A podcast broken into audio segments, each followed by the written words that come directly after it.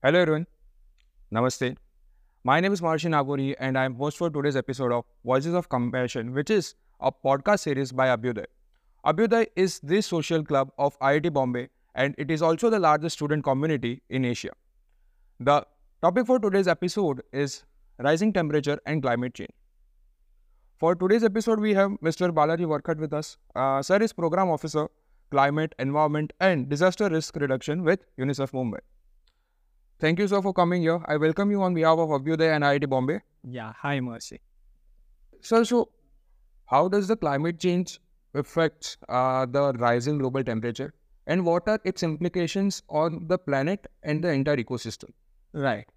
Yes. Uh, uh, nowadays we are uh, hearing that climate change is uh, one of uh, one of the uh, main reason behind uh, a rise in uh, global temperature and uh, the basic reason behind uh, this is that uh, increased uh, greenhouse gases emissions. Uh, actually the green uh, greenhouse gases are the blanket or the gases those are the gases which um, absorb the sun's heat and it protects our earth. Uh, the reason behind uh, this uh, greenhouse gases emissions is that burning of fossil fuels and at the same time there are various uh, other uh, agencies and factors as well. Those uh, mining industries transportation food productions. So so these are also second leading reasons behind the greenhouse gases emissions. Um, so the rise in temperature is basically um, impacting the natural it uh, vital um, uh, functioning of uh, nature, uh, which is uh, which comprises of uh, various biochemical cycles happening around lithosphere, atmosphere, biosphere, and hydrosphere. Uh, so basically, this rise in temperature is impacting all these biochemical cycles in around, and then basically it is shifting those uh, wind patterns, temperature, ocean currents, and so due to these shifts, uh, we are seeing uh, and witnessing the uh, high rainfall in some parts, and at the same time, you are witnessing drought in other part. At the same time, recently we have also observed and witnessed the frequent and prolonged heat wave uh, period, and at the same time, uh, uh, so various people and various parts of the country are going through three season in a day so so this is what uh, the climate change uh, rise in temperature is impacting us Along with the global rising uh, average temperatures, we are also seeing extreme climatic conditions, right? Extreme rainfalls, extreme heat. So, how is it impacting uh, the living beings on this planet? And especially when we talk about human beings, how is it affecting lifestyle, healthcare, or in particular, vulnerable communities? right so uh, as i said uh, the the global warming or the rising temperature is making the environmental functions weaker one. Uh, and ultimately it is leading to making uh, your entire planet ecosystem and all the living being work uh, living here vulnerable one. So it is uh, pushing and pushing us to these hazardous events like floods droughts cyclones landslides. When we are speaking here we are uh, witnessing a landsli- landslide in maharashtra. So um, so so basically all these uh, factors are impacting in uh, health agriculture and uh, uh, the entire planet uh, the ecosystem itself. In in terms of health if i tell you so uh, these uh, these changes in patterns are inviting and expanding expanding the disease spread actually so if you see uh, there are various respiratory diseases are uh, occurring and then then we have this uh, dengue malaria and all sort of diseases uh, being reported frequently. At the same time uh, we are also seeing people complaining about anxiety and then increase in uh, temperature and then various people falling sick. And ultimately it is impacting your healthcare infrastructure and it is uh, making a toll on uh, those and then again their capacity being um, again being a challenge it is being cha- challenged in in terms of agriculture if you see uh, due to these extreme shocks uh, the cropping pattern or the cropping seasons are getting also getting shi- uh, shifted. So in last two years, if you see uh, agricultural production in the state, it has gradually come down. Just it is due to the sowing period was uh, the state lost the critical sowing period and then uh, the delayed sowing. And then at the same time there are various pest attacks uh, there are various locust attacks. And at the same time uh, due to increase uh, in this uh, all these climatic events the farmers need to invest heavily in the uh, agriculture. And at the same time again so we are uh, applying chemical fertilizers herbicides pesticides to protect your crop from these effects. And ultimately again it is aggravating the climate change uh, impacts.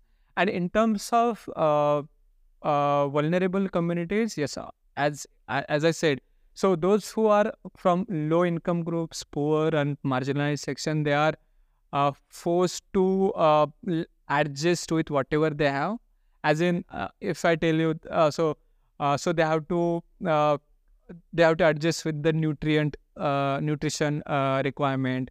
Uh, at the same time they are getting deprived of um, uh, high income opportunities high educational opportunities. Because if you see uh, those uh, students from low and low income groups they they they have to opt out from the school to help their families to help in the farms in the in the other various sectors whichever sectors they are working on so this is how this climate change is impacting on the uh, vulnerable communities Sir, you mentioned that uh, climate change has been impacting the health of the people, also the financial medium of people, right?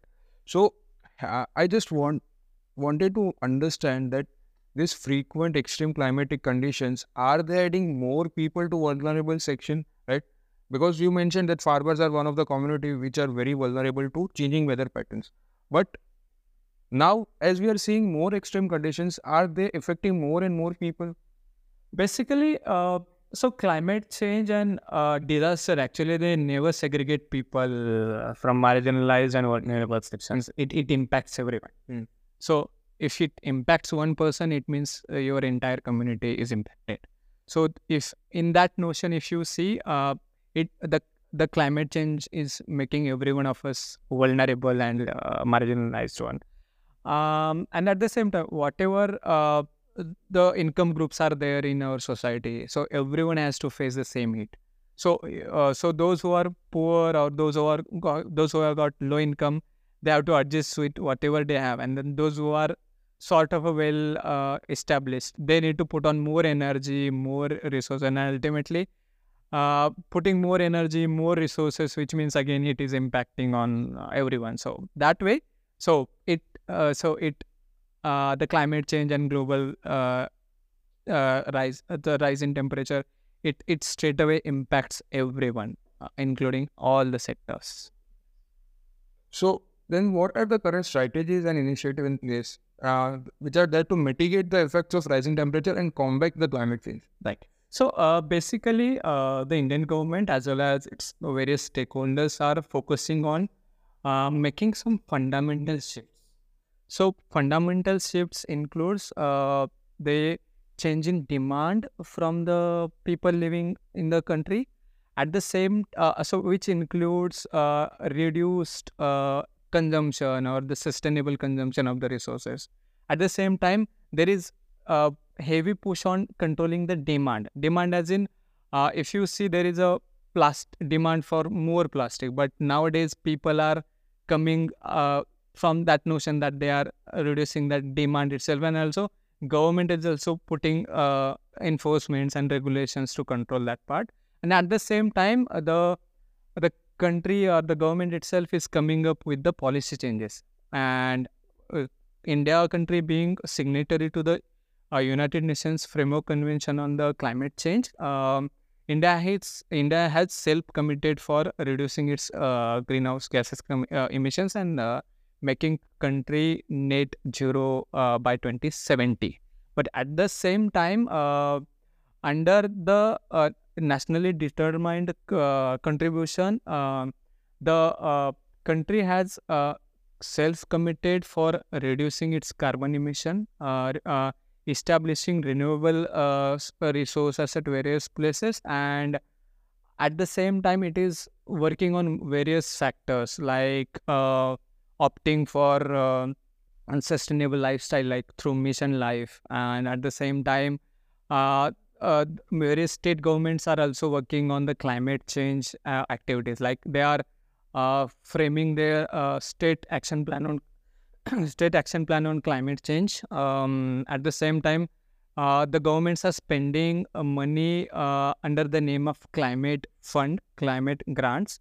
And uh, uh, and of course there is the major shift among communities that themselves are coming out of that notion that yes we we should not destroy our environment but rather to protect them. So so so it, it combines everything so ranging from reducing demand avoiding uh, uh, avoiding unjustifiable or excessive consumption to policy regulations Uh, And uh, when when you at, during the end talked about the policy regulation, one of the initiative is India Carbon Market, which is for the corporates, right? Yeah. So so this through these initiatives, uh, the corporations or the companies, those who are um, are into this uh, making uh, are into manufacturing, they can uh, utilize this uh, carbon credit uh, scores or the certificates for leveraging subsidies or uh, or, grants from the government, and that's how they can utilize that uh, grants for establishing or um, improving their energy consumption styles or practices. Yeah, it is uh, basically um, uh, it is it is pushing industries to uh, shift towards uh, sustainable and renewable renewable energy sources. So you talked about the industry and how government is uh, making sure that they are responsibly uh, doing their work. So on basis of that, how can technological advancements help in curbing down this greenhouse emission, uh, the climate crisis per se? So do you see that technological advancement is helping a lot in this area? Yes, I would uh, uh, completely echo that. Uh, the technology is coming to the rescue of uh, this phenomenon. So, if you see solar or opting for the solar energy itself, so uh, the technological advancements like uh, solar, the electrical vehicles, and then uh, the locally um, happening innovations like using technologies to understand the climate change effects and everything. So it is definitely helping. Uh, at the same time, if I tell you the solar, wind, geothermal, and hy- hydropower, so these are kind of um, naturally occurring, abundant, but yet uh, yet very vital uh, uh, resource energy sources are there. So con- Indian country or the Indian government itself is spending a lot on that part, and and then the very purpose behind spending a lot on that is to uh, get a reliable, accessible, and sustainable energy sources because all these uh, energy sources are uh, are pro environment uh, they they help environment to sustain and at the same time it it it avoids or rather completely reduces the greenhouse gases emissions which is leading cause behind uh, rising temperature and all. So i think uh, this this is happening around and recent if you see there are many government schemes like uh, kusum uh, yojana and then at the same time there are various uh, uh, this um, electric bus schemes those are technological advancements only so they are helping us uh, combat or curb down the carbon emissions happening around Yeah. So, sir, you talked about the renewable sources of energy, right? And we as a country have been working towards them. So, how do you see, as per current situation, are we faring in terms of getting more power from the renewable sources of energy? Yeah uh, if you see the um, high investment uh, and uh, awareness uh, around uh, opting for the renewable energy sources yes india has committed for opting for 500 uh, gigawatt energy through these renewable sources we are sort of a fresh entrant into this, and then our we are on track rather right now. So though it our uh, pace is bit slow, but we can expedite this, and with the growing uh, awareness, uh, with the carbon credit, uh, with the climate funding, green funding is coming in. Yes, we we are we are slowly expediting that part, and soon I think so by 2030 uh, uh, by 2030 as committed under nationally determined com- uh, contribution we can achieve that uh, reduce uh, reduction by a half of the uh, percent And so, in your experience, are there any innovative approaches which are there to curb the temperature rise or climate change, which are not as per orthodox, but more innovative in terms of presence or their impact? Right. So uh, if you see uh, there has been a recent focus on uh, nature based solutions which is nothing but uh, using whatever resources are coming uh, through a circular way so if you see uh, examples of uh, sectors like agriculture it it never gives a single trash out of that sector itself. They they recycle it they consume it and then they they reproduce uh, again and again. At the same time in the innovation itself i would uh, like to tell you that there is this climate funding and green tagging of government schemes is happening though it is a routine regular but i would call it an innovative uh, fundamental because uh, because so the, through this we are mainstreaming the climate change agenda into your development uh, and as well as the uh, disaster continuum. So so i think this is helping in that part.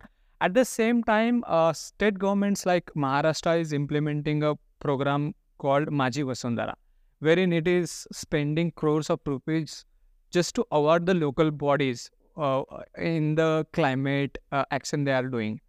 Uh, uh, there are various platforms there are various green and climate champions coming out of uh, their places. And at the same time if you see areas like marathwada uh, vidarbha so you will see that they are doing opting for the passive cooling technologies. So it is nothing but they are avo- avoiding usage of the high energy consuming uh, acs but they are opting for like this using um, farm residuals to cool their roof, use natural ways to protect their houses, using bamboo houses. So all these new, at uh, very simple yet innovatively they are uh, doing this thing.